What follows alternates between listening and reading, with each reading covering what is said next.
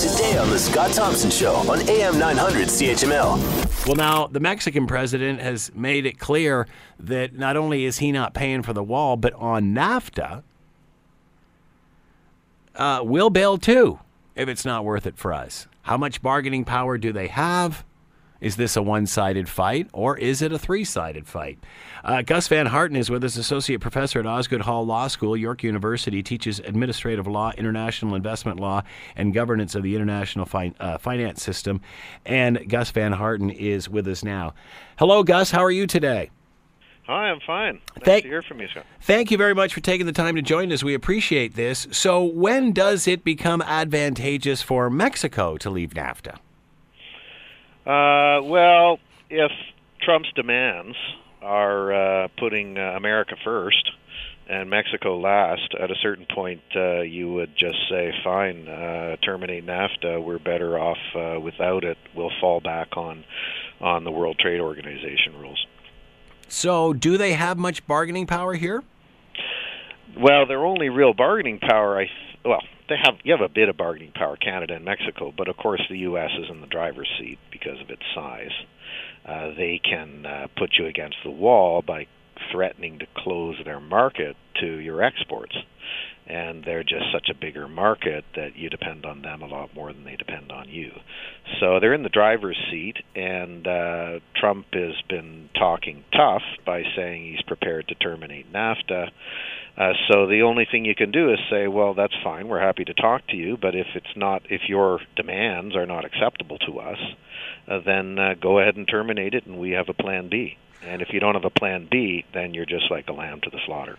Obviously, uh, NAFTA means more to Mexico than it does to the United States. Is that accurate? Well, I'm not. I wouldn't say it means more to Mexico than the United States. NAFTA has been hugely beneficial to a lot of U.S. companies because it gave them access to a cheap labor platform within North America that they could exploit and then export from back into the U.S. market, also the Canadian market, but they're primarily focused on the U.S. market.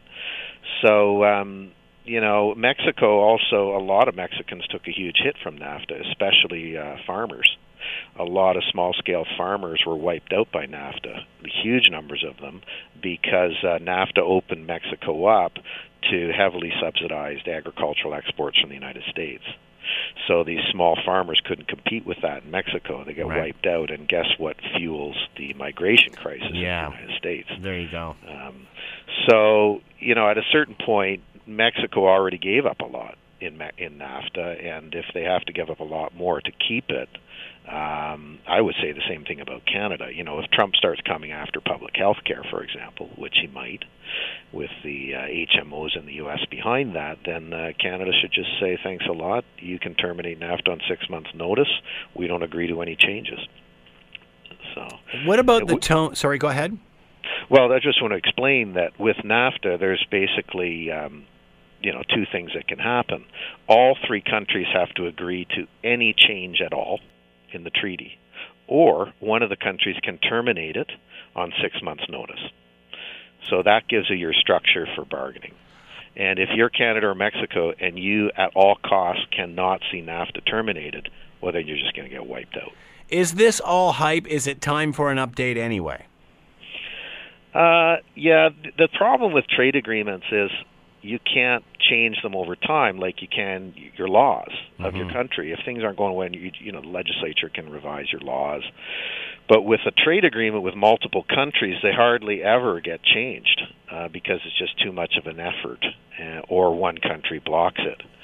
Uh, so, um, you know, I think uh, yes, they could be subject to updates that would be useful. There are a lot of real problems in NAFTA. For example, it has extraordinarily generous foreign investor rights clause that is very controversial, and in my view, was a huge mistake for Canada to agree to it in the first place.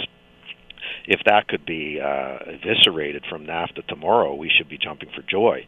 But I worry that when you open it up, uh, Donald Trump will will be representing the interests of. Uh, I mean, I think it's a fair guess. Um, American billionaires, at least the ones he's been appointing to his cabinet. And if you look at the connections of them to to big companies, you know, it is a bit threatening what kind of things they could go after here in Canada. Want to hear more? Download the podcast on iTunes or Google Play and listen to The Scott Thompson Show weekdays from noon to 3 on AM 900 CHML.